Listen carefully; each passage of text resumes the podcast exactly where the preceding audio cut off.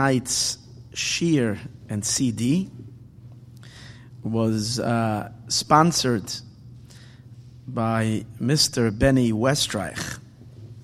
And this is in honor of his father's, Olav Hashalim's, upcoming yahrzeit. On Hey Iyar, very special day, also the yahrzeit of the Arizal. So his father has the same yahrzeit of the Arizal and, the, and his name is Rabbi Yesh, Harav Yeshua ben Mayrenu Harav Yosef Yoiska. Hey, on uh, Hey Av, may his neshama have a very, very great aliyah to the greatest of heights, and may he channel lots of brachas to you and your family for only much mazel, bracha, and hatzlacha, happiness, and good, good, good, good, good things, and everything, both in the material and in the spiritual. Thank you very much for the dedication.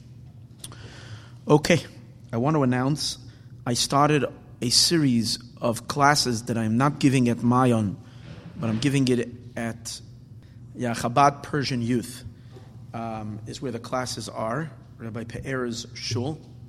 And that's on Tuesday nights. Um, it's a really, really, really amazing course. I want to call it a course. It's not just a series of classes. Uh, for anybody that wants to study the subject of Mashiach thoroughly in a very, very, very fundament, fundamental way.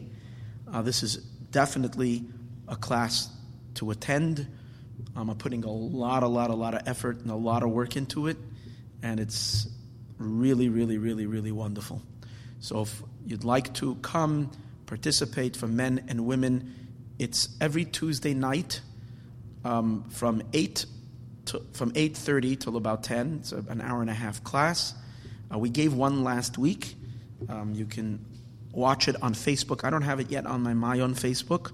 Bezrat Hashem will get it on, but you can look at the um, uh, uh, CPY uh, Facebook and watch the class over there, and then come tomorrow and attend the second class.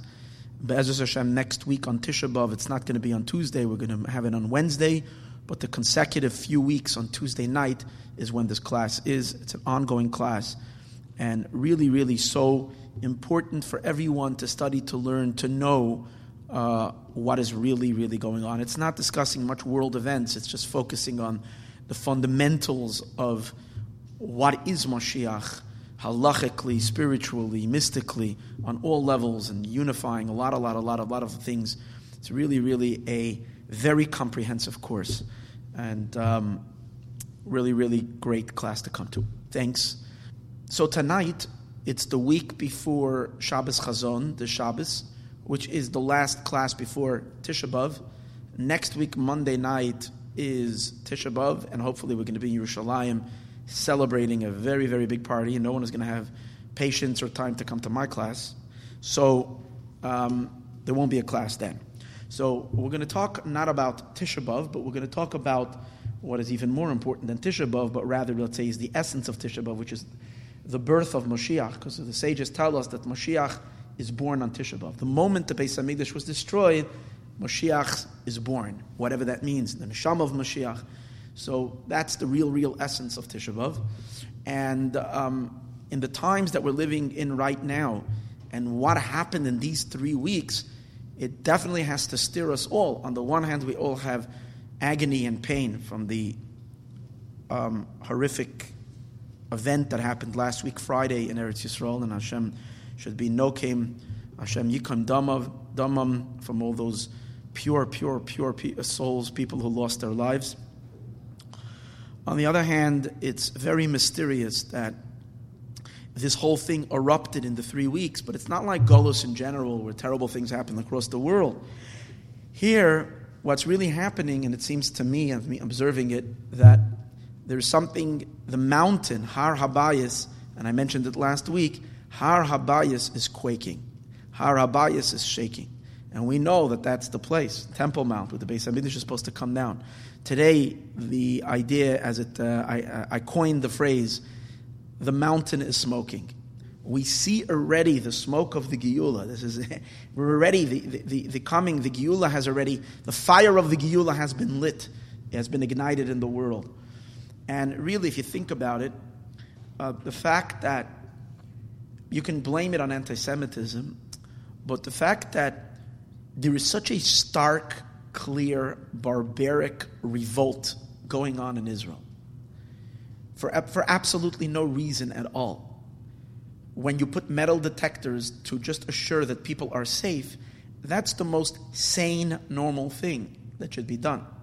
Yet, you have thousands of people in college campuses in the United States applauding the violence of the Palestinians. Why?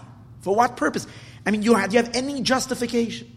Nothing, nothing at all you can clearly see that there is a spiritual, mystical thing across the entire world to try to fight the Jewish people right now. And because subconsciously, it is clear to me that the nations, the people of the world, and those rooted in unholiness are getting very, very, very, very uncomfortable with what is about to happen. And as they can sense that the Har Habayis is slipping out of their hands. And that's the reason why the Jordanians and the Arabs, the Palestinians, and all of them are going crazy. In other words, they are right. They are wrong consciously, but they are right subconsciously. There is something very deep going on. And as a result of that, we have to focus our, our attention. We need to wake up as Jews. We cannot sleep spiritually. I'm not talking about you know, waking up and taking arms. That's not the Indian now. We're talking about the third Beis Hamikdash is not going to be built by us. The third Beis Hamikdash is going to be built by Hashem. It's going to be built by Mashiach Tzidkenu. If it's going to be by, uh, built, built by us, Rambam says Mashiach is going to build it. So we need to have the revelation of Mashiach. It's not our job. There are people who make suggestions. We should go up there and bulldoze the place and put a third Beis Hamikdash. That's not according to Torah. The Beis Hamikdash is built by Mashiach Tzidkenu. That's Meferish Allah in the Rambam. Or according to Rashi, it's coming down from above and or as some say, it's the unification of both these things.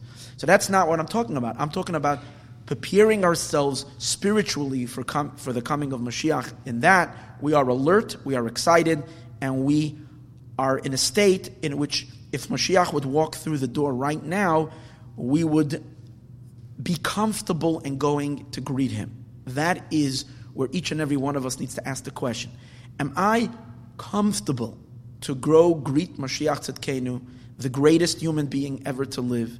Am I ready for the Gilui Elokus, for the greatest divine revelation in all of history as it will reveal itself in all of its power? Is my body ready? If I have things I need to clean up, I got to clean it up quickly. But more than anything else, shouldn't I fill my days, my thoughts, my mind with holy, positive deeds, mitzvahs, and good deeds, and what we call in Yiddish, you say chaparain as much as you can right now. Because one thing is for sure, Mashiach is not going to come and tap you while you're snoring in bed and ask you if you slept enough already, if you're ready for Him. Once it happens, it's going to happen with such force and with such power that, and sitting and yawning and rubbing our eyes and trying to wake up in the midst because we're so disconnected is not exactly the best state to be in we should be waiting with breathless anticipation for the moment that uh, Mashiach is going to come. Based on that, I'd like to um, speak about that preparation. What does it mean to prepare for Mashiach? And there's a powerful, a powerful lesson in this week's parsha.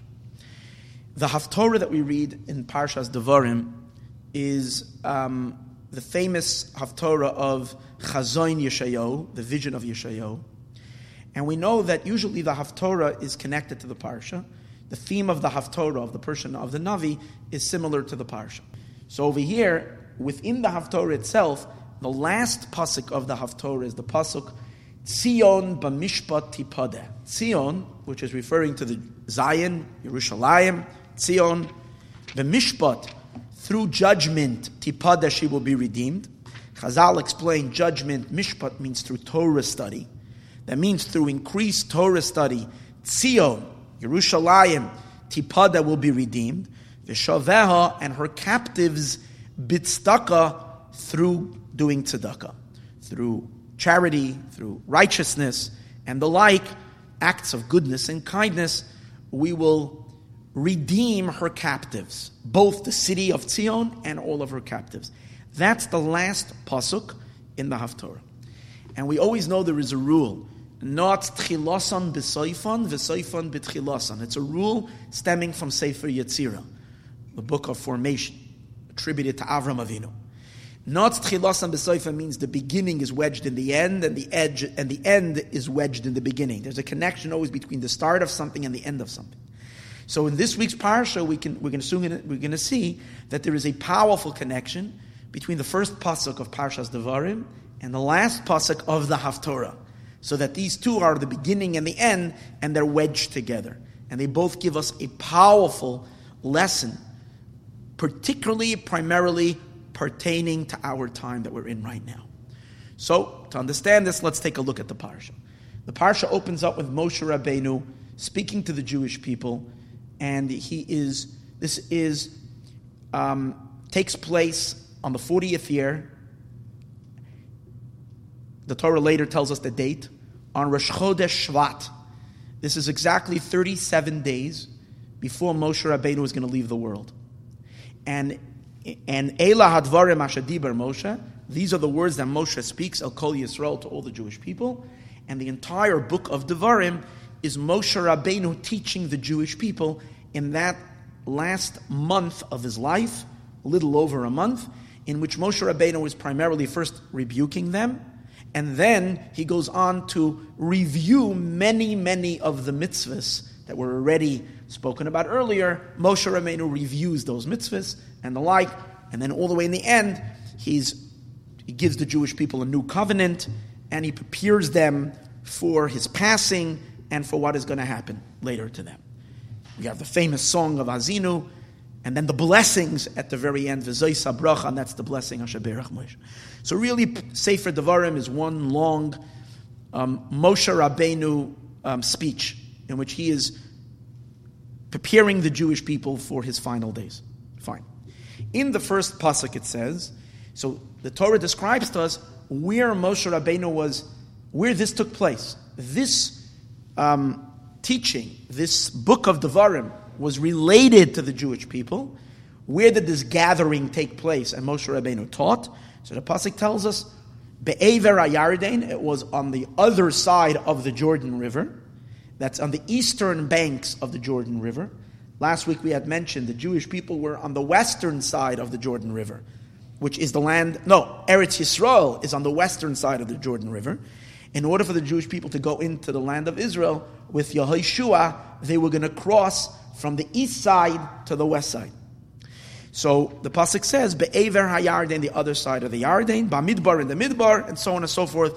It goes on to talk about exact location, which Rashi says is not really location. The Moshe Rabbeinu is hinting to certain rebukes that he wants to rebuke them by saying those names. Fine. But definitely the first, the first place it mentions, Be'ever Hayardain, on the other side of the Jordan, is describing where they were. But over here there is an obvious, obvious question.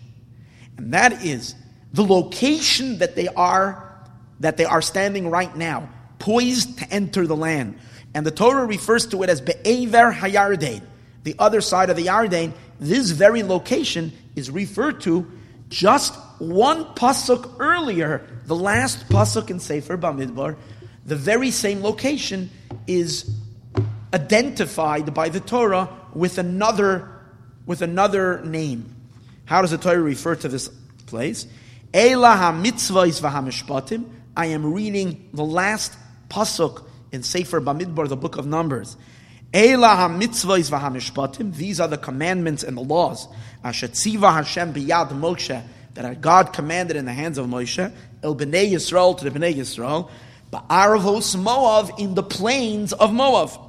Al Yarden Yerecho, next to the Jordan, across of, of Jericho, of Yericho. Okay? So again, it does mention Al Yarden Yerecho by the Jordan River, but before that, it, it tells us something very important that the place is called the Plains of Moab. Ba'arvos Moab.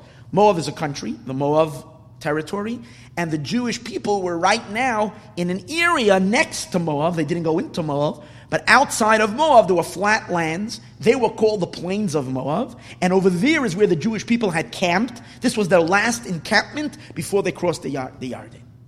So the question now is how come the Torah is talking about the same place, but switches the location? The reference to the location suddenly, mysteriously takes a switch, is changed. In, in the end of Masay, this area is referred to as the plains of Moab. And over here it's suddenly called Be'ever Ayarden, the other side of the Yarden. Now, what's the question? You think, if you really want to give us the location, if you're telling us on the eastern bank, it doesn't even say east, but if you're saying it on the other side of the Yarden, well, the, the, the, the Yarden flows from, from uh, north to west, to north to south. It's a southern flow. It's coming down from the north. So there is the, the west side and there is the east side for a very for many, many, many miles. Now, if you're telling us that the other side of the Yarden, you don't exactly know where, because it's a, it's a very long area that a whole long, the length of the Jordan, it's like the side of a river that goes for a very, very long time place. Right? So if where particularly, it was next to in the plains of Moab. That's a far more specific location. Now, in Bamidbar, even though it says Al Yarden Yerechoy next to the Jordan, the next to the Jordan is a pirush. It's an explanation on what it said earlier. It said earlier, Ba'arvos Moav at the plains of Moav. So it's saying, and where is that? Next to the, next to the Jordan. Or maybe it wants to tell you that in which part of the plains of Moab, closer to the Jordan River. Maybe the plains of Moab were, you know, there's a little bit of a wide space, so it's closer to the Jordan. Why is it that in the beginning of Devarim, the Pasuk ignores that we are in the plains of Moab and calls the place um, Be'ever Hayarden, on the other side of the Jordan. And there's no mention that is Ba'arvas Moab. You might say, well, we just had spoken earlier in the last book and called it Ba'arvos Moab. So now we don't have to repeat it again. So all we're saying is Be'ever Hayarden. Not, not that good of an answer, but especially if you read a few psukim further, Guess what? You get four psukim later, pasuk hey, the fifth pasuk, fifth verse in Devarim. It repeats again the location, Be'ever Yarden, in the other side of the Yarden, Be'eretz Moav, in the land of Moav. So you see, the Torah is telling us that it's in the land of Moav, and Be'eretz Moab. For whatever reason, the Torah unpurposely omitted in the beginning of Elah Hadvarim that this is in the plains of Moab. Because you see, it does say it a few psukim later. Now, even when the Torah does repeat it a second time, and it does tell us that it is in the plains of Moab, it says that it was in the land of Moab, but it says it kind of as a secondary thing to Be'ever Hayarden. See, the main emphasis is the first thing, Be'ever Hayarden. We're Be'ever Ayarden, we're on the other side of the Jordan, Be'eretz Moav in the land of Moav. So you see, even in Pasuk it's different than in Bamidbar. In Bamidbar, the main emphasis all over is that that place is Arvos Moav, the plains of Moav. We're Al Yarden Yerecho next to the next to the Yarden, next to the Jordan. But in in in in Devarim, first of all, in the first pasuk, it doesn't mention at all that it is in the Moabite land or in the vicinity of Moab. Even when it does mention it, it mentions the Moab connection as a secondary thing, and the main thing is that it is Be'ever Hayarden on the other side of the Yarden. It seems like such a little detail. Would you believe that we can possibly, in the next 45 minutes, open up the deepest secrets of existence in this little diuk that Hasidus can see. It's like unbelievable. And that shows us just how don't be ever, like, don't ever overlook a tiny little stone or a little pebble in Torah. When you see a little pebble, a little stone sitting this way or that way, take notice, pick it up, look what's beneath it. Because it's possible we're going to miss a gem of gems. I have not been excited about a class in a long time like this. I hope it comes out as what as much as as excited I am about it. But there's something very very deep over here. But first, we'll talk about on the simple level, because always the greatest depth is always in the simplicity. You see, in Sefer Bamidbar, when the Torah is talking about the, the whole parsha that the Torah is telling us in Bamidbar, when it's describing what's happening, these are the Torah and the mitzvahs that that was that that that happened in the land of Moab, right? It's that these are the mitzvahs that Moshe Rabbeinu taught them right there by Arvas Moab. This, the narration over there is narrating what happened until this point. In other words, the Torah is describing the story of the Jewish people, really the story of creation, from Bereshis, the entire narration of the story going into Shemos, the story of Yitzias Mitzrayim, the giving of the Torah, the entering into the Midbar, the building of the Mishkan, the mitzvahs that were given in the Mishkan, all the events that happened while they were in the Midbar, the spies, the, the, the campaign of Korach, the, the, the, story with Balak and Bilam, and everything that was going on. It's all one long narration of what was. That's until the end of Bamidbar. It gives you the full 42, 42 um, um, uh, the journey of 42 encampments, where they went, where they rested, where they went, and so on and so forth. But it's all about what was. What is different in, in Eilah Hadvarim is right now, Moshe Rabbeinu was turning around and he's looking to the future. He's addressing the Jewish people that are about to enter into Eretz Yisrael. So, even though till now we were focusing on the journey through the Midbar, on what was, now it's a new chapter. Now we're coming to a whole new thing. What's, the, what's happening right now? Now we're approaching Eretz Yisrael, and we're going to enter into Eretz Yisrael. The Ramban says, you look in the introduction of Ramban. I'm going to read a point. His introduction to Sefer Devarim. He says, "Ha-Sefer Azeh, this book, in Yana Yadua Shehu Mishni Torah, it is the repetition of the Torah. Yevar by Moshe Rabbeinu Olav Hashalem, Moshe Rabbeinu on him is peace. Ladoir Anichnas Ba'aretz. Okay, the emphasis. Moshe Rabbeinu is speaking to the generation that's going into the land. In other words, right now there's a change. We're now focusing on what's happening forward. Roiv mitzvahs ha-Torah hatzrichos Yisrael. All the mitzvahs of the Torah that the Jewish people will need, and he explains why he had to rewarn them now that, that, that it has to happen. But again, the main emphasis over here is in the Sforno who says the same thing, that this was a prep talk or pep talk to who? To the generation that is going into the land of Israel. And Moshe Rabbeinu was telling him all this because he's not going to be with them. So therefore, he knows that he can't watch over them, so he's giving them forward warning. Now, all the things that are mentioned in, in Bamidbar, even the stories that are from the middle of Parshas Chukas, where the old generation had already all passed away, and there was the young generation, Rashi says everybody was ready to go into the land, Yet the narration was still a narration that has to do with the era, with the period of time when they lived in the wilderness, when they lived in the Midbar. Here is where Eretz Yisrael begins. This is where we're looking forward to Geula, to going into Eretz Yisrael. So here we can understand in the simple, in the simple, simple idea of why the very same place is called and referenced by different reference. In last week's Parsha, Parshas Masay, since over there the Torah is discussing this very place, but as the conclusion of a 42 pronged journey, a 42 desti- uh, uh, um, stage journey of going and coming and going up, which was all part of, a, of an ongoing trek through the desert. So the there, you want to emphasize the name of the place as being a place that's not an Eretz Yisrael. This is the last place outside of the land of Israel where they were. and that is Arvos Moav, the plains of Moab.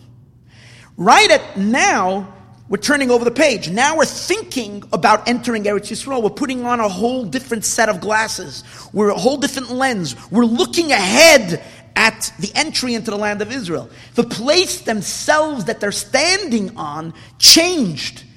They, they're looking at the very place that they're standing on not as the plains of Moab, but at, when Moshe Rabbeinu gets up to speak, the very, the very reality the very t- space that they were in was redefined. It has a new meaning now. What is it called? The other side of the Jordan. Why is the area called the other side of the Jordan? Other side of the Jordan means, why is it called other side? Because the other side is Eretz Yisrael, and this side is the other side. Meaning, they're close to Eretz Yisrael, they're just about to enter, they're in the other side of the Yarden, they're ready to go in, so, but that's why it's now called the other side of the Jordan, because now is where we start the preparation to enter into the land. And the Torah Dafka, on purpose, emphasizes over here that they were Be'ever Ayadin, and on purpose, it's omitting that it was Ba'arvos Moav. Because if you would be seeing it as Arvos Moav, you might be thinking that this is still a, a, a, a what's going to happen now is still linked up with what happened before. The Torah wants you to cut. No, what happened before happened before. And what's going to happen now is a new thing. We are now preparing to the land, enter the land of Eretz Yisrael. This will also explain why, even though in a few psukim later the Torah does re tell us again that it's in the land of Moab, it's okay for the Torah to say it. But right at the beginning, at the opening verse, the Torah wanted to emphasize that this is not related to the Moab world. This is related to Aver HaYarden. This is, this is pre Geula. All of our eyes, hearts, and minds are to the redemption, meaning all of our hearts and minds and soul and aspirations are to enter Eretz Yisrael. And here is where Moshe Rabbeinu was speaking to them. Now, let's, that's a simple, a simple explanation. But now let's go into the very, very depth and depth of what that really means. And what does that really say to us at the crucial time that we're in right now? And here is the idea.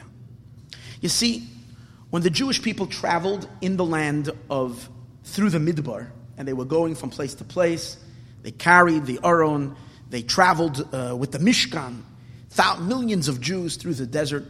We know that that, that trek through the desert was a not just as punishment. See, simply it was a, it was an aspect, it was punishment. Was, they were supposed to go into Eretz Yisrael a while earlier. They were supposed to go into Eretz Yisrael many uh, right after, you know, but before, before they sent the spies in the first year. They messed up. So because they messed up, Hashem delayed their entry into Eretz Yisrael, and they were held back. So therefore, He schlepped them around. He schlepped them around in the Midbar, kind of as a punishment. That, of course, is true, but there is a much deeper, deeper intention. There is a much deeper intention in the Jewish people being in the Midbar. The reason that the Yidden went in the Midbar, that itself, traveling in the desert and going through all those places that they went, was a preparation for Eretz Yisrael.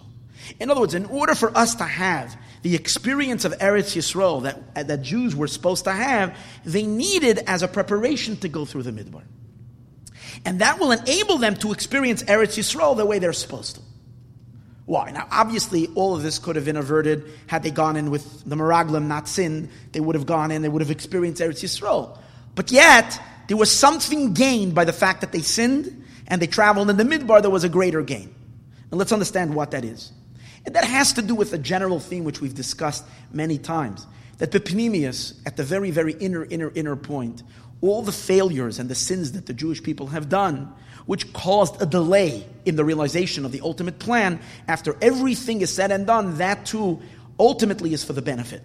Because as a result of these mistakes that we make, and we have to go through certain purifications, we grow as a result of that experience, and that growth enables us to experience the redemption, of the ultimate good, in a much deeper way.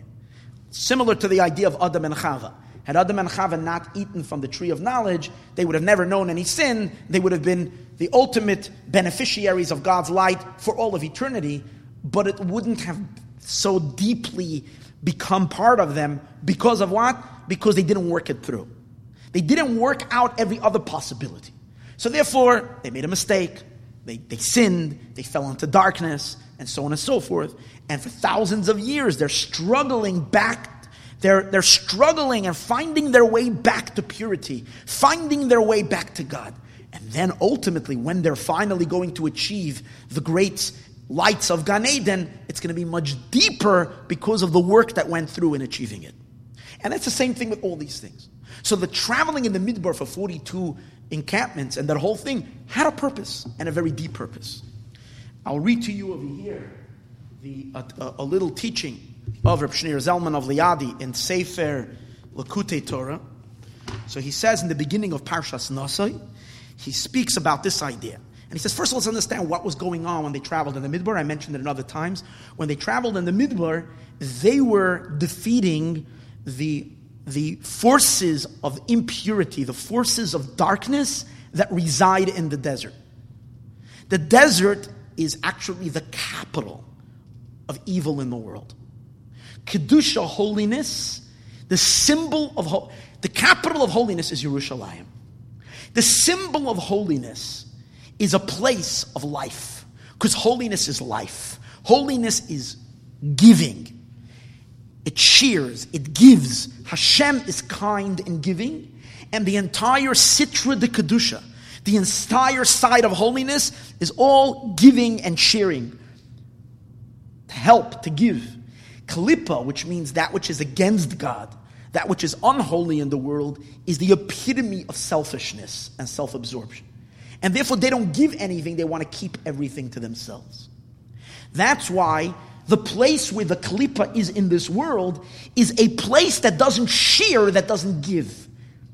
It doesn't produce anything. Everything, and that's the desert. In the desert, the land is barren, it is dry, there is no moisture, no life, nothing can live over there.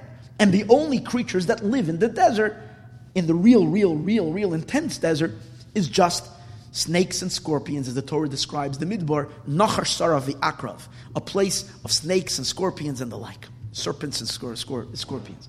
So it's a very, very dark place. Spiritually, we need to understand that the Arabian desert, where the Jews trekked at that time, was the headquarters, literally the headquarters of all forces of darkness in the world. So, there, so he says over here these words. Hear these words.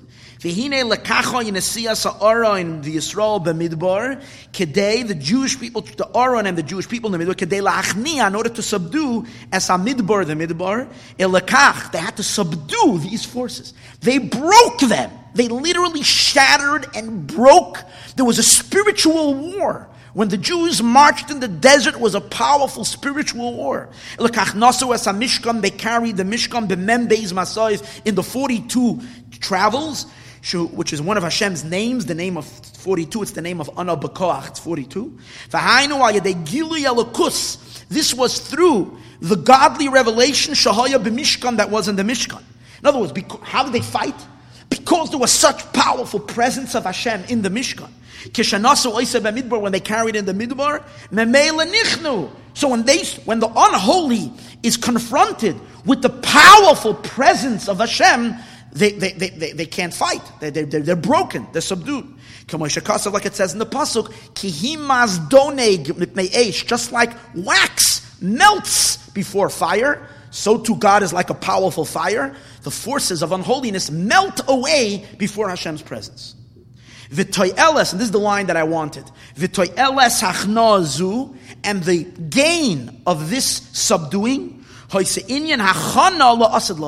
this was a preparation for the future.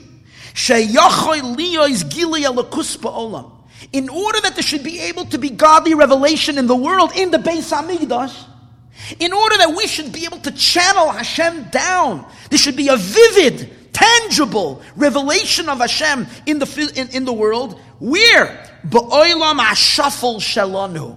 In our lowly world, which before the, the we, we built the Beis Hamikdash and the Shechina came down, our world is dominated by the forces of klipa, of unholiness and of darkness. That's how the Arizal, his yahrzeit is coming up this week, describes this world as a world mole, swarming with klippa and sitra achra on the other side. If we would not go into their headquarters and bomb the daylights out of them, we would never have the strength. They would be too strong, and they would interfere with, with Giloy Elokus. Simple words, as he describes somewhere else. Imagine a Jew coming to the Beis Hamikdash and trying to bring a korban, trying to daven, trying to connect Hashem, and in his mind he would experience all kinds of distracting thoughts. He would experience all kinds of ugly thoughts that would come into his or her mind, and he couldn't daven in the Beis Hamikdash. Why? Because the klipas would be shooting um, throwing stones at us, meaning spiritual stones, disturbing us, would not allow for Kedusha to reside. So, in order to weaken them first, we needed to blast them. But where did we blast them? In their headquarters. Once we broke them in their headquarters, after that 42 uh, stage encampment, they were weakened enough that we can go into Eretz Yisrael and experience godly revelation in Eretz Yisrael, ultimately in the base Beis Hamikdash and all of that. So obviously, it was a preparatory stage that was needed for the light. In other places, he adds, it's explained even more than this, that the ultimate light, the ultimate light, because really you can ask a question. Okay, if you all you need to travel is in order to defeat darkness so that you can have light, who asked you to create the darkness in the first place? So you have to defeat it so you can have light. Don't make the darkness and you won't have the whole problem. The answer is when we battle and we defeat darkness, we bring out much deeper strengths in ourselves, and that from above causes much greater light. There's a famous phrase that we all know comes from from uh, from Keheles, I think. Uh, Ki Yisroin ha'or min Yeah, it's in Keheles. Shlomo Melech says the advantage of light that comes from darkness. When darkness is defeated, first of all, there's a famous statement in the Zohar. Kadiskafia sitra achra when the other side is subdued, istalik yakara the kucha bekula almin. The God's glory is revealed in all worlds. A very high revelation of Hashem. The transcendental aspects of godly light are revealed when we crush the klipa, when we break the klipa. Or there's another idea. Even more than that, when we take darkness and convert it, there's two things. We can either destroy the darkness, or we can take darkness itself turn it around and make the darkness itself shine. When you take the spark of godliness that's in the darkness and reveal, turn it around to Kedusha, whoa, whoa, whoa, whoa, whoa, whoa, whoa. The lights that come from that are unbelievable. So the 42 journey in the Midbar was a journey through darkness with the purpose of defeating the darkness to increase holiness, converting the darkness to be able to, to, to experience extra holiness, far more intense holiness in, in, in the Beis Hamikdash. And well, one thing is for sure, without that journey, without that preparation, we would not have reached the greatness which we had in the first Beis Hamikdash and in the second Beis Hamikdash. So that was necessary. Now, similar to that, our exile that we're in already for the last 2,000 years, in which we've also traveled the desert, but the desert the spiritual desert of the world. We've gone to every country in the world, been subjugated to such persecution. We've been under such challenge, such difficulties, such obstacles in our way. And Jews fought ferociously, heroically, one place after another place to retain our identity, our, our who we are as Jews, our mitzvah observance, our emunah and our faith. And think about that. After 2,000 years, we're still a people in the world who daven and learn and keep Shabbos and mikveh and kosher and all that's unbelievable. But what have we done? Here's also a great depth. We've also made it that we've confronted every kind of darkness, broke it or transformed it. Broke it or transformed it. There are so many of the people in the world that were once opposing us that are now assisting us. The place you can see it more than anywhere else is in the old former Soviet Union, where there was the greatest war against Shmiras Torah and mitzvahs. In today's days, there are so many institutions that are assisted, assisted by those very people that have broken there, I, mean, I spoke about Putin many times, in which he himself has given from help and assistance to, to build communities, help build shuls and the like in Russia to re, that's like, that's what we're talking about converting the darkness into light. So we don't see it. To us, it looks like a little thing, but the, the tremendous light that's revealing above which is going to be revealed when Mashiach comes, unbelievable. Unbelievable. Unreal. That's what it is. This will, this will explain also, according to this, that, oh, so what happens? I'm sorry, I didn't. What happens as a result of all of this? Once we confront every darkness, so when we, we, once we experience then the coming of Mashiach, once Mashiach comes, then we know one thing that the coming of Mashiach is going to be an eternal geula, a redemption that's going to last forever, and it will never, ever, ever, ever fall apart. The future redemption is going to be a redemption la'ad, forever, ulenetzach netzachim for all eternity. Why? Why is it going to last forever? So simply going to say, one can say the reason why when Mashiach comes it's going to be an eternal redemption is because Hashem is going to destroy, Hashem is going to kill. Literally, the Satan is going to be killed. The Malach Hamavis, the angel of death, is going to be killed. Hashem says, "I'm going to, I'm going to, uh, Hashem is going to circumcise our heart. He's going to defeat, He's going to destroy, He's going to break, He's going to remove the Yetzer Hara from our hearts. So when there's no evil inclination, and there's no evil in the world, and there is no tumah in the world, there's no impurity in the world, so then why, how, why should the Beis HaMikdash ever be destroyed? But that's not the real reason why the Beis Hamikdash won't be destroyed. Why the Geula is going to be forever. The third Beis Hamikdash is going to be forever. Because then it's a technical thing. In the earlier times, we had challenges. We had various different obstacles. We had temptations. We had all kinds of things that stood in our way. And, and, and when Mashiach comes, these things won't exist anymore. Oh, so we won't be bothered anymore. So there won't be any more the possibility for it to be destroyed. But that's a technical thing. It's much deeper than that. When we say that the future redemption is going to be an eternal redemption, we mean there isn't possible for it to ever be broken, for it to ever to stop, for ever to end. The reason is it's only because we've gone through the exile. It's only because we've stretched through 2,000 years of such intense opposition. Why? Because what we've done is we've taken every possible darkness and done two things. First, crushed it, and then in many cases, even converted it. So now what happens is, what's the worry? One day, what's going to happen? Darkness will come, some force, some type of persuasion will come, like the Greeks came into Eretz Yisrael and persuaded the Jews to stop being uh, Jewish and to start following the Greeks' way. You'll say, after Mashiach comes, that can happen. No, before we went into this exile, there was a Greek philosophy that can tempt us because we never ever refined it. Once after Mashiach comes, we've been through every kind of impurity and, and transformed it, so then there's nothing to.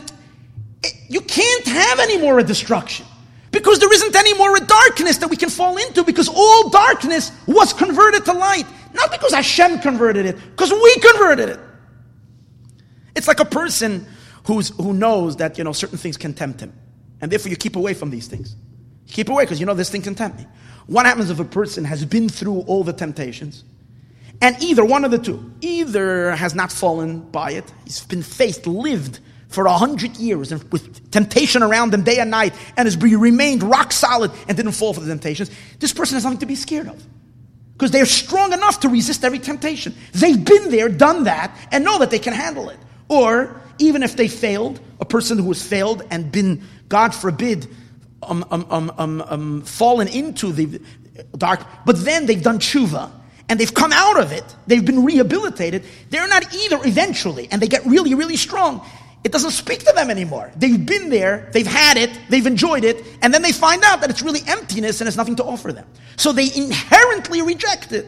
The reason why after Mashiach comes, it's going to be forever because there's no Yetzer Hara in the world that we didn't deal with yet.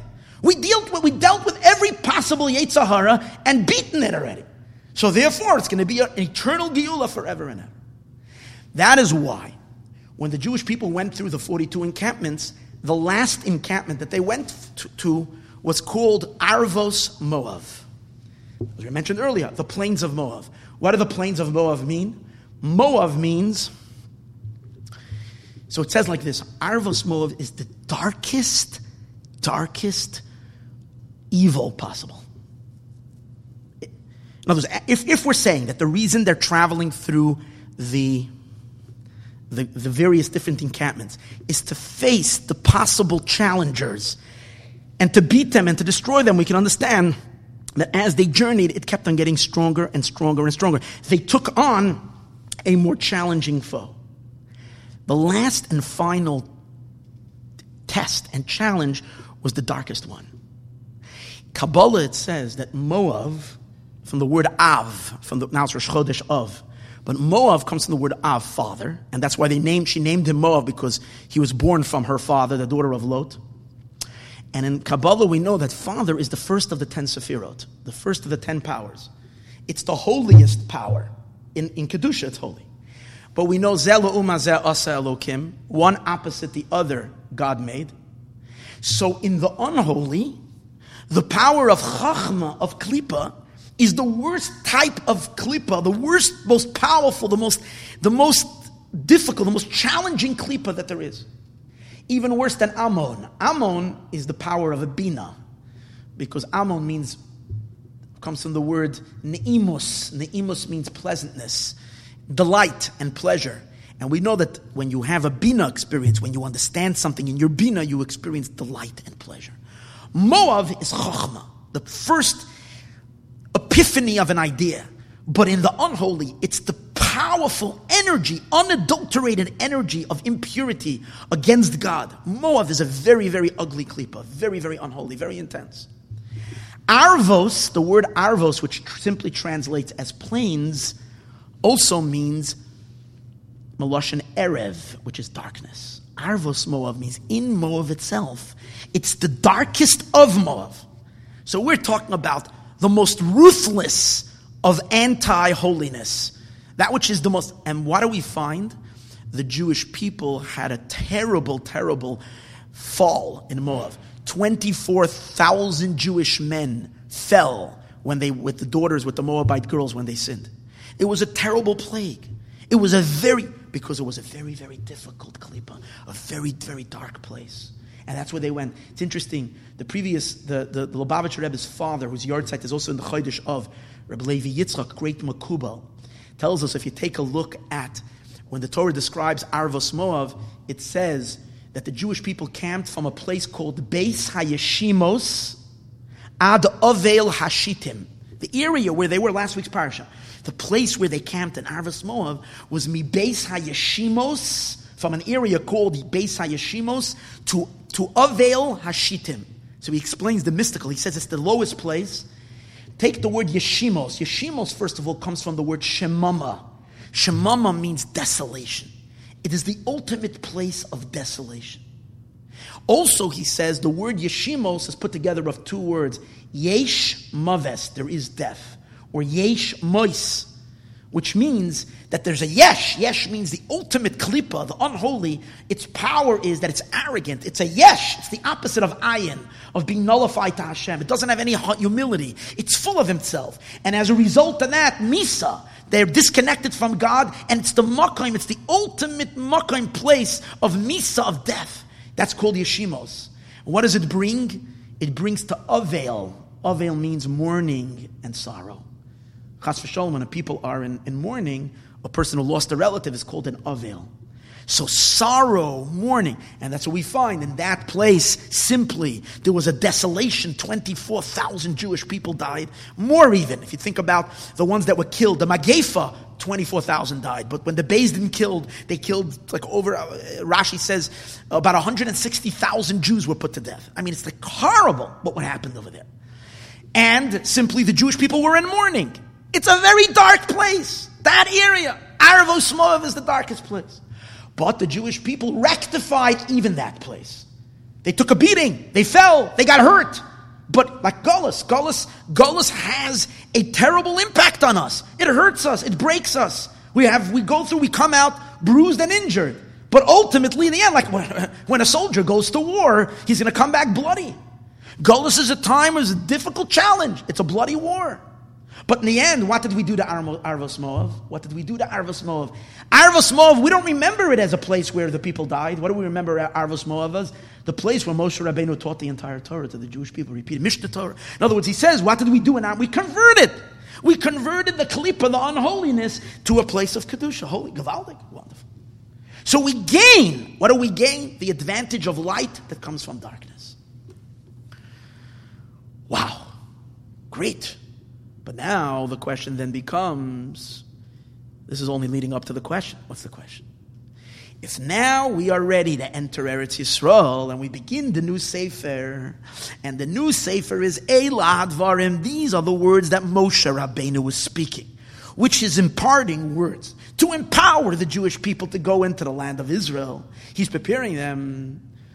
And what did we say now? The, how that Moshe Rabbeinu the Torah completely ignores the Arvos Moav. The Torah doesn't mention that that place is called the plains of Moav. The Torah refers to it as Aver Hayarde, the other side of the Jordan, referring to this. This is the other side of Eretz Yisrael. It's close to Eretz Yisrael. We're not talking about this place as a dark place. We're talking about this place as a place that's annexed or ready for the Yidden to go into Eretz Yisrael. Oh, didn't we just say before that the ferocious struggle with darkness is what prepares us. The great light of the Geula comes from all the darkness. It comes from all the struggle. If that's the case, why is the Torah ignoring? Quite on the contrary. The Torah should have very proudly stated, where were they standing? They were standing Be'arvos Moav, and over here is where Moshe Rabbeinu was telling them, Gewaldi look what we've done. We've converted darkness to light. Now we're ready to enter the land of Israel. How come the Torah now omits it? And doesn't want you to focus on that. It only wants you to focus that we're entering Eretz Yisrael. So here there is something very deep and very powerful. It has to do with something else that we find. We know that when Mashiach will come, it says, we will mention Maskirin Yetzias Mitzrayim. There's a debate, a question in the Agada, we speak about it. If we are going to mention Yetzias Mitzrayim even after Mashiach comes. Because once Mashiach comes, we're going to have such a great Geula. Is it still going to be worth it for us? Today's days, we make a whole to do. We make a Seder on Pesach, and we make, a, and every day we mention Yitzias Mitzrayim. But once Mashiach comes, we're going to have so much of a greater Geula. Are we still going to talk about the ancient redemption from Egypt? So we know that the halacha is that we are going to even that even right, that even after Mashiach comes, that's what the Chachamim say. Mashiach that even in Yemoisa Mashiach, that's the opinion of the Chachamim, we are going to mention Yitzias Mitzrayim. And it says the reason is because as great as the future redemption is going to be, where there won't be evil anymore in the world, Hashem is going to remove all the darkness, no evil. But since there is something special about struggling with evil, that when that characterizes the going out of Mitzrayim, but does not characterize the future redemption. In the future redemption, we've struggled with evil in the past. But once we're redeemed, once the sound of the shofar is here, once we build the third, the third Beis Hamikdash, poof, evil will depart from the world forever. It will disintegrate like a puff of smoke, and we will watch it. We will watch all of evil disintegrate in the sky. Shh, the sashlich b'metzulos yom going to be cast away in the depth of the sea, gone forever. But when we went out of Egypt, we went out of Mitzrayim, we had constant daily fight, struggle with the Yetzer Hara. The Yidden had to had, they confronted Amalek, and then they had this challenge and that challenge. And there is something special about, as we spoke earlier, subduing unholiness, converting unholiness. Once Mashiach comes, all of that won't be there anymore. That's why when Mashiach will come, we're still going to mention Yitzias Mitzrayim. However, here's the question. But even if after Mashiach comes, even after Mashiach comes, when we mention Yitzias Mitzrayim, even after Mashiach comes, when we mention Yitzias Mitzrayim, everybody agrees that it is only a secondary thing. That the mentioning of Yitzias Mitzrayim is not going to be the primary focus. The Geula is the Geula of Mashiach is going to be the main the main thing spoken of. Yitzias Mitzrayim is going to be like a little side thing that we're still going to remember. But here's the same question I'm asking: If we spoke earlier that all the greatness of the lights on the future and the great the greatest lights we can only achieve when we struggle with darkness and we convert darkness to light So how is it that when Mashiach will come, the memory of the conversion of darkness is only going to be a secondary thing? It's not going to be primary. We would think that the main thing we should celebrate and the main thing that should be on our minds is the conversion of darkness. But yet, as we see from here, that it's a secondary thing. And the answer is, and this is the this is the chiddush of tonight's class that we've never learned about before. And here is a very, very important idea. As great and as wonderful that it is, and as powerful, rather, I shouldn't be wonderful. It's not wonderful, but powerful. Why I'm saying it's not wonderful? Because it's not a picnic fighting with darkness. But as powerful as it is to convert darkness to light, and as we spoke in many classes, the source of darkness, the root of the klipa, the root of the unholy, is sourced in a very high place. It's just that it collapsed. It fell down. Like we once spoke, that Esav is older than Yaakov. He, he's born first because the shorish of the unholy is, is, in a sense, sourced higher than Yaakov and in a higher place. That's true. And therefore, when we convert darkness to light, we have an added light that we wouldn't have had when we're just when we're just doing good things and we're not faced with challenges. That's true. But that's only true to a certain degree. There is even a deeper truth. Once we are done with the conversion of, of darkness and we are elevated through the darkness to a much higher place, then we're going to enter into a whole new era, into a whole new experience. And what are we going to enter into? We're going to enter into the source of light, not the source of darkness. And as great as we've always spoken about, that the source of darkness is higher than light, today we are saying that really, really, you hear this? That's the chiddush tonight. Really, really, really, really, at the deepest inner, inner, inner, inner, inner essence of God, the source of light is higher than the source of darkness.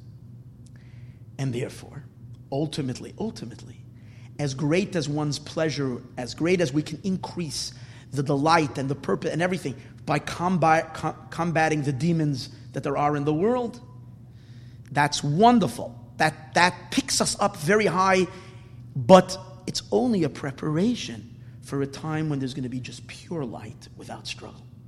Let me give you a source to that and an explanation to that and, you, and we should get an understanding of how rich this idea is. In the Medrash in Bereshis, I quoted this in one or two shiurim in the past. There is a Medrash in Bereshis in the end of the second chapter, the second perek in Bereshis Rabbah. It says that Rabavua, Amar Rabavua says, Mitchilas at the beginning of the creation of the world, Tzafa HaKadosh Baruch Hu, Hashem looked, B'masayim shel tzadikim. This is the one of the most astounding medrashim that there is, I have to say. It's meaning the one of the most difficult to comprehend medrashim. It says that God looked at the deeds of tzaddikim, ubemasayim shel rishayim, and He looked at the deeds of the wicked. As it says, the world was chaos. That's the deeds of the wicked. So Hashem is looking at the deeds of the wicked. Then it says, Vayomer Lakim Yehi Or. It says, let Hashem said, let there be light. Elu Masayim Shel Tzadikim. These are the deeds of the Tzadikim. So again, instead, standing in front of God for all the future generations, he's looking at all the evil and violence that the wicked have created. He's looking at all the righteousness and good that the tzaddikim have created. We don't know which one God wants. You hear, you hear a word of the Medrash? And I wonder, I don't know. We have, do, does anybody know which one Hashem likes? Does he like the violence of the wicked? Or does he like the, the, the, the deeds of the tzaddikim? In B'maisa Elu, then B'maisa Elu. We don't know. With God, we don't know. How are we to know? Ah, when it says Vayomer Tov, that God saw that light is good. Hi b'maseim shel tzaddikim chafetz. So we see that God desires the, the deeds of tzaddikim. Obviously, we cannot say that what the Medrash means, even though we did discuss this this is showing God's transcendence from all concepts that we even can in any way imagine. We've discussed and explained this in another explanation many years ago. But today we're going to look at it from a different angle. And that is, obviously, we cannot say that God desires the wicked the, the, the, the evil, that you can say that Hashem created the world, chas v'shalom, for the act that happened this Friday night in, in, in, in, that, in Moshav in Israel, the murderer who killed three people in cold blood. That's the deeds of the wicked. To say that God wanted that in his world and that's why he created it, whatever. It's a, whatever, whatever, we don't understand what's going on. But to say that that's what he desires, chas v'shalom, God forbid. What then? What we mean, the deeds of the wicked, means that when the wicked do wickedness and then they do tshuva, and then they, we know when a person does tshuva, from a tshuva comes from a very deep place in their soul, and as a result of that, they convert the evil itself becomes a merit. The sins themselves, the donos, nasis, kizachios, the sins, the intentional sins becomes merits, and those intent, those merits are very, very bright merits, very powerful merits, to the point that the sages say the place where the Balshuva stands, the tzaddik can't stand. So now the Medrash is questioning which one does God want? We don't know. Is Hashem deriving more pleasure from the work of tzaddikim, from the righteous? People who never sin, they always do mitzvahs all the time. They're doing pure, pure, beautiful mitzvahs. And then there are people who are doing averas and bad stuff, but then they do tshuva and they convert it. That's called the deeds of the wicked. The deeds of the wicked are not ugly deeds of murderers. We're talking about the deeds of people that made mistakes and then they convert it. Oh, which one? That's a good question. Now we understand what the question is. But what does the Medrash tell us? What does the Medrash tell us? What is the ultimate, what does God really want and what did He create the world for? The deeds of the righteous. Which means, what does that mean? Let's understand this deeply. As high as the conversion of darkness to light reach, reaches in God to evoke a pleasure, a powerful pleasure, a deep, deep, deep, deep, sensational pleasure. It evokes such a pleasure in the Abishter. What pleasure? A pleasure that comes from the conversion of darkness to light? Even deeper than that is the essential pleasure of the Abishter having from a mitzvah pure mitzvah, not when the mitzvah is converging darting to light, dark light, just the essential aspect. Mitzvahs are related to the Abishter's essence. Torah, mitzvahs, holiness. And that is in a sense more core essential than, than, than the conversion of darkness to light. I was talking to my son-in-law before the year because I was trying to find a good example to explain this. And from the, from the discussion that we had, uh, we, I came up with, he came up, we, we, we came up with, a, we crystallized this as a, as a, a thought like this. Um, an, an idea like this. You know, a parent can have pleasure from their child. And there's two types of pleasure. There's the pleasure you have when you watch your child accomplish things. A child has accomplished, he has accomplished, he has accomplished gone through, you know, he reached, he went through school, he's achieved, he, you know, he's become, he became a doctor, became a lawyer, became a rabbi, became, made something, and the, the father, mamish, quells, and he has nachas from the achievements. And that's all what we see as achievements from struggle. Struggle. But then there's something else. You have, you're holding a little baby, your, your child, when the baby was born for the first time when you hold your baby when the baby was born for the first time there is there's no accompli- there's no it's not it's not struggle something that was accomplished. Here you have pure essence. You're delighting this is just you. This is you in your deepest place. This is your baby. This is your child. There's no darkness here. There's nothing. There's just pure pure essence. We're trying to translate that into there's two yidden. I want, I'll give an example. We put on tefillin every day. We daven, we put on tefillin every day. And we know yeah, we're, we're half minded. Our minds are not really there. We put, we do, we think sometimes do the mitzvah, sometimes not. We're not really appreciating the idea we're putting on tefillin. But then you have a guy who's putting on tefillin after 50 years, the guy didn't put on tefillin. You, a yid meets him somewhere and he speaks to him and he talks, and suddenly he puts on tefillin and this guy's so excited. He breaks down crying. Sometimes you see a yid, you can see sensitive neshamas. You put with a yid on tefillin, sometimes he didn't put on 30 years. He's bawling, he's crying, his neshamas pouring out. Uh, which one is obviously greater? The Balchuva. This guy is returning. His appreciation for tefillin is like unbelievable. Right now, he's neshama. Oh, uh, the makam shabali tshuva them. It's so powerful. Very good. But let me ask you another question. A 13 year old who watched his daddy put on tefillin every day, every day, every day. And this is his first day he's putting on tefillin. And he takes the tefillin, he puts it on. Now, he doesn't have the same powerful, emotional, deep longing like the Balchuva. He doesn't have that at all. It's not there in his mitzvah at all. He doesn't have that appreciation. He doesn't know what it means to be without it and wanting it. But there is something so. What is he doing? This is, is it, my father wears tefillin. This is his crown. This is, I'm putting on tefillin. It's not conscious, but there's something so like he's claiming his identity, his essence. Which one is higher? You can say the guy who's crying is coming back after darkness. That's a, more of an appreciation, accomplishment, overcoming. There is something so deep in the purity of the mitzvah as it's done like at the essence where there's nothing mixed in. The 13 year old is putting on a tefillin the first time. Really, you have it every day you're putting on tefillin, but we lose it because our minds are, we're so carried away with life. But what is the idea? What am I just trying to bring out?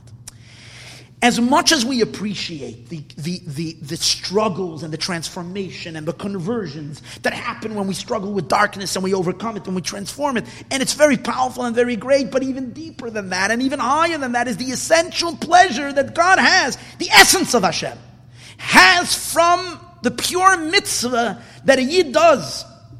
Just mitzvah, when it doesn't involve any struggle, when it doesn't involve any, any conversion. And when is that going to happen? When are you going to have pure mitzvah, not unadulterated mitzvah? Mitzvah not, not engaging darkness, mitzvah not involving any conversion of anything unholy, just an expression of Hashem's deepest hobbies as, our, as He's watching His children doing them. And we are doing them in absolute connection to Hashem. Now we don't know what we're doing. When, when, when will that happen? When Mashiach comes. When Mashiach comes, we are going to do mitzvahs in its purest state without any, again, the mitzvah there is not going to be measured by how much you've overcome. That's not the idea then. Then it's just mitzvah in all of its purity pure, simple kavana. The pure divine essence is going to flow through that mitzvah, through the woman lighting Shabbos candles, through the tefillin that a yid is putting on. All Shabbos is going to be the purest light of Hashem's deepest essence of these mitzvahs shining forth with all their brilliant light, without any distractions, and without even the idea of converting something. Nothing converted, just pure essence revealed. Wow. So people wonder, like, do I really want Mashiach? Isn't there something great about the thrill of fighting? Today we fight, we fight, we overcome, we fight, we have another Yitzhak, we fight. We're so programmed to appreciate just overcoming, overcoming, transforming. And that's great. That's wonderful. That's great. That's what we're doing in Golas. But, we, but, but, but the realization and the understanding that once Mashiach comes, we're going to enter into a whole different zone and then we're going to go much deeper. We're going to go higher even than the source of darkness. We're going to go to where light is sourced in the essence of the Abishter, higher than the source of darkness, and do mitzvahs in that place. Whoa, whoa, whoa, whoa, whoa, whoa, whoa, whoa. That, that, that is revolutionary. That is something else completely, completely. We're gonna, we're gonna, we're gonna experience the essence of goodness in its purest, purest place. Now let's understand something. We cannot come to that deep, essential state of goodness unless we first see initial the goodness that we're capable of now, our neshama before it comes into this world, or when we were in Eretz Yisrael, is a very limited kind of a goodness. We're not connected to essence. So when we're doing mitzvahs, we're doing them externally. We're doing them for all kinds of, all kinds of other reasons, not because of our essence at all. We go to Gullus. We are challenged. We are obstructed. We have difficulties. We have, we have so many obstacles. We have to fight and fight, and we have to crush darkness. Then we have to convert darkness. And as a result of all that battling and all that fight, we convert darkness to light. And what does that do? That gives us increased light, much more than we had before. Once we have that increased light and that infinite dimension, then we can rise even higher than the infinite to the pure essence. And in the pure essence is where the purest, purest, purest, purest of pure, pure light, without any anything else but the essence of Hashem Himself, without any inyanim of converting and overcoming and transforming. That is the ultimate Geula. That is the ultimate Moshiach. That's the reason why, once Moshiach comes, we're not going to mention Yitzias Mitzrayim. We are going to mention it, but very secondary. It's there because it's an accomplishment.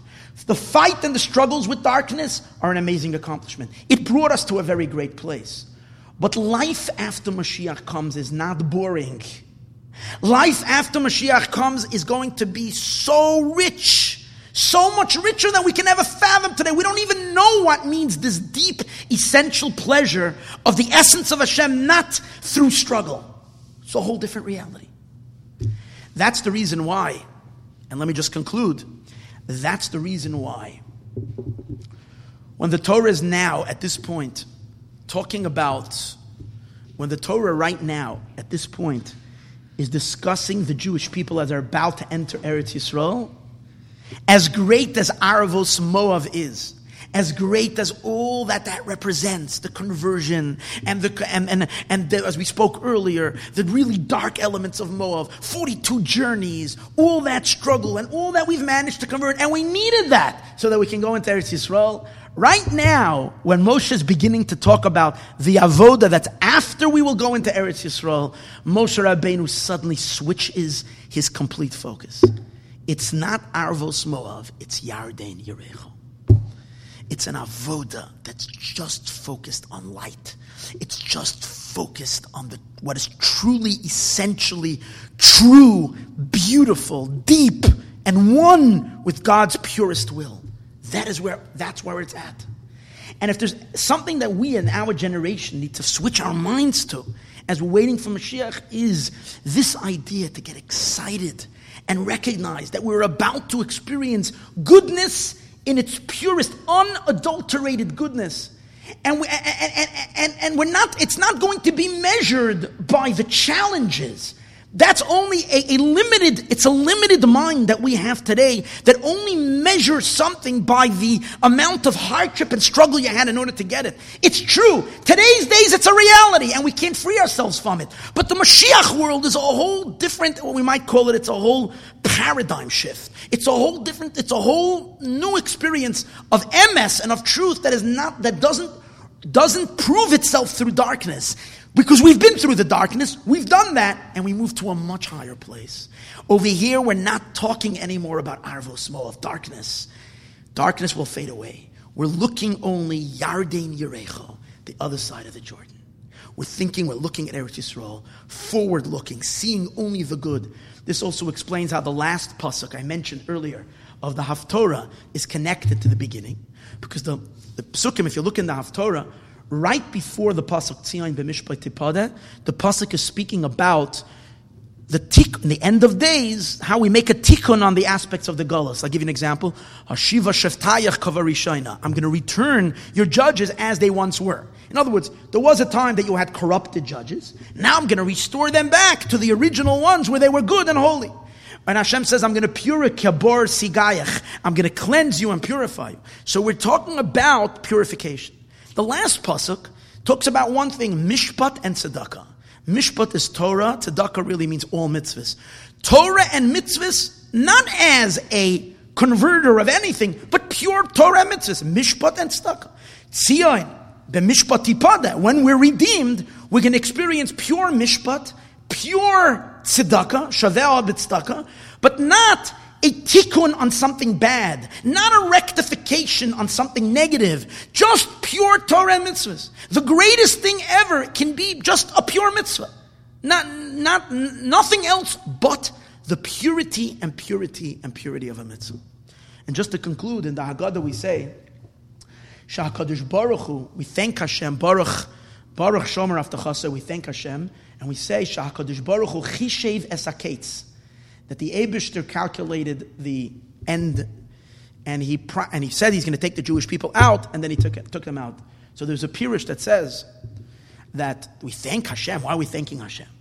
Because it says that the, the pleasure that the Abishter has from our conversion of darkness to light is so great from our Avodah and. Because really the question is, why do we have to thank God for keeping his promise? He made a promise, he's going to take us out. It says the pleasure that the Abishter has Hakadosh Baruch Hu, Hakadosh Baruch Hu. We're thanking Hakadosh Baruch Hu. The pleasure that Hakadosh Baruch Hu has for, for, for, for, for from the Golos is so great that hypothetically, it's possible that he would have that he can leave us in this forever and ever. Of course, there's so much tainuk and there's so much pleasure. So we thank the Abishter that Hashem realizes that no, as much as this gets him pleasure, but he has to take us out of Golos. The, the end has to come. That's what it says. But based on what we said before, this lesson that we are saying is not a lesson only to us. But the Lubavitch Rebbe says an amazing thing. It's a lesson also to what's to to Hakadosh Baruch Hu. In other words, it's Hashem has to keep what the lesson is also meaning from the level of Hakadosh Baruch Hu. Hakadosh Baruch Hu is also a level in the divine. It's not the essence of Hashem. In Kabbalah and Chassidus, it describes how Hakadosh Baruch Hu is a certain divine level. It's not the essence of Hashem Himself. So from the level of HaKadosh Baruch Hu, his thrill he gets from the conversion of darkness to light. But the Rebbe says, HaKadosh Baruch Hu, as great as your thrill is, the thrill of the essence of Hashem Himself, infinitely and deeper than HaKadosh Baruch Hu, on the essence of the Abishter, is not from the conversion of darkness of light. It's from the, it's from the pure emanation of truth and light and goodness. And that's after Mashiach comes.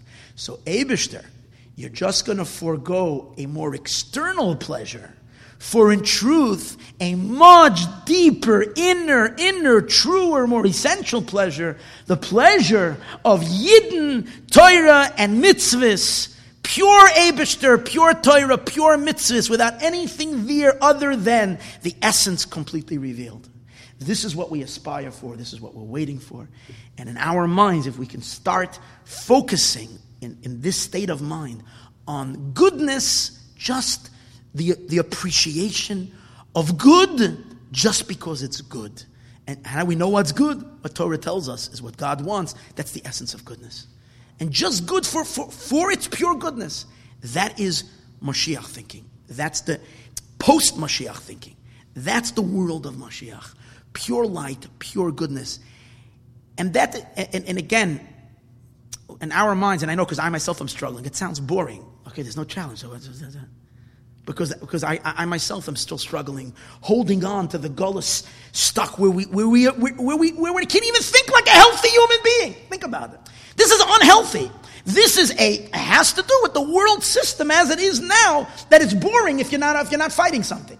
But that itself is, is, is, is kind of a bruise of the gullus. To be able to dismiss all that and start realizing that goodness is at the core, core, core, core root of everything is pure goodness and truth. And in a manner where that itself is an infinite, boundless, and endless pleasure in which we will go deeper and deeper and deeper and deeper and deeper and deeper and deeper for all of, for all of eternity. And that's Moshiach thinking. May we merit to experience this ultimate goodness now, now, now, now, now, now, now.